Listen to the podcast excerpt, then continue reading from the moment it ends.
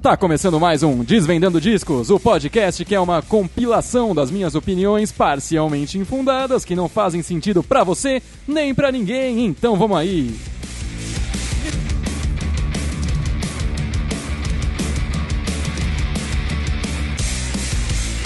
No episódio anterior eu falei que eu não ia comentar só sobre coisas boas aqui, também coisas ruins. Mas não é um desses casos. Sim, com C como uma banda bem interessante. É o tipo de banda que eu tô, eu tô ali, aí me chamam pra ir num, num show. E era um show acústico de um dos integrantes, só que o cara tava dentro de uma piscina, uma piscina vazia. E tinha umas luzes psicodélicas e parecia uma seita, mas foi tranquilo. Eu acho que até o final da noite, no máximo, no máximo, duas ovelhas foram sacrificadas. Mas o show em si foi bem bacana. Era um show do Tobran de Leone, deixa eu endereçar aqui que ele é um dos cinco integrantes do Cinco a Seco, e era um showzinho bem intimista ali para os maiores fãs do Cinco a Seco, onde ele estava tocando os maiores sucessos do Cinco a Seco, além de algumas músicas da carreira solo do cara.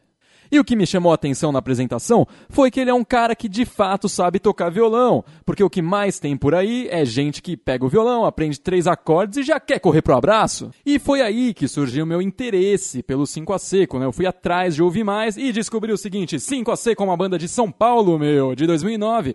Lançou o primeiro álbum ao vivo no Ibirapuera em 2011, depois seguiu com o álbum Policroma em 2014 e o último álbum Síntese em 2018, e é sobre esse álbum que eu vou falar aqui.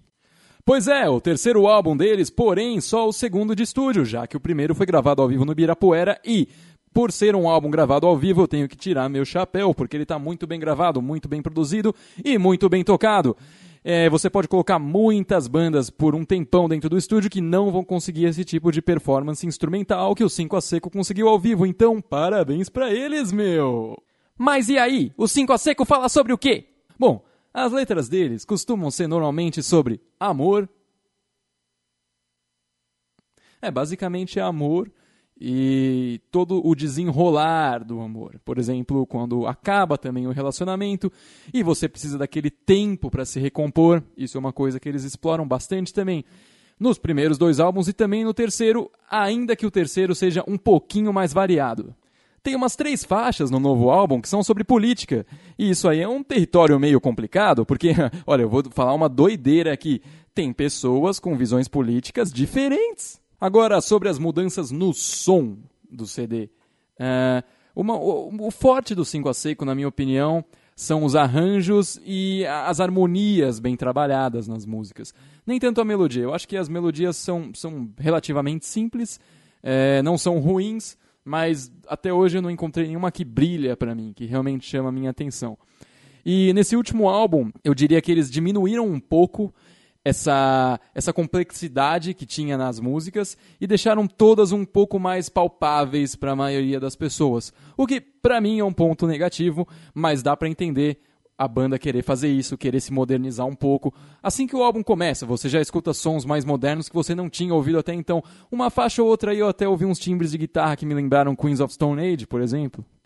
Algo que afetou negativamente esse álbum para mim é que tá faltando um detalhe que tinha nos trabalhos anteriores, que era assim, em algum momento da música eu tinha a noção de que eu seria surpreendido, porque tinha algum detalhe ali que vinha do nada e era muito bom. Por exemplo, no caso da música Geografia Sentimental do álbum Policromo, que do nada ela tem um clímax muito interessante, que é quando a música tem uma mudança lá pelo meio e depois no final. E na música Vou Mandar Pastar também, que vem um lickzinho de guitarra para fazer a saída do refrão junto com uma mudança na bateria, e eu pensava, nossa, isso tá muito da hora, ainda bem que alguém teve essa ideia.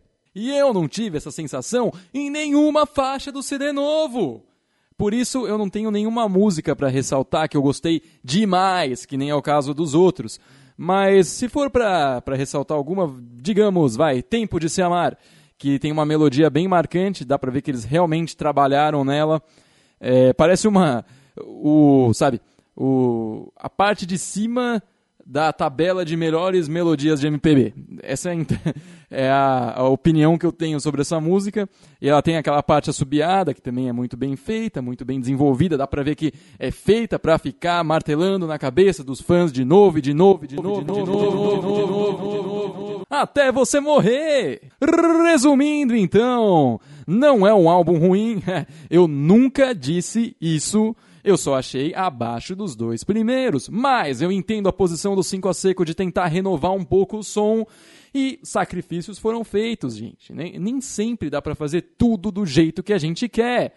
Mas, se eles seguirem nesse caminho, eu acho que o próximo álbum pode vir do jeito que eles querem, com um som mais moderno, para a galera toda, só que mantendo as principais características e as mais interessantes da banda, que foi o que eu senti falta nesse álbum. Porque é, tipo isso, eu sinto que não tem nenhuma música que a pessoa vai falar, nossa, eu vou levar essa música para toda a minha vida. É mais uma coisa de, é, vai ficar ótima na minha playlist de verão. Ninguém liga para sua playlist, cara. Ninguém. E esse foi mais um Desvendando Discos, uma produção do Música Boa Brasil. Você também pode seguir o MBB em todas as mídias sociais, sejam elas o Twitter, o Instagram, o Facebook ou qualquer uma da sua escolha. Não deixe também de seguir o Desvendando Discos nas principais plataformas de podcast. Deixe seu review, deixe seus comentários, suas sugestões, a gente lê tudo, a gente aceita qualquer coisa e falou!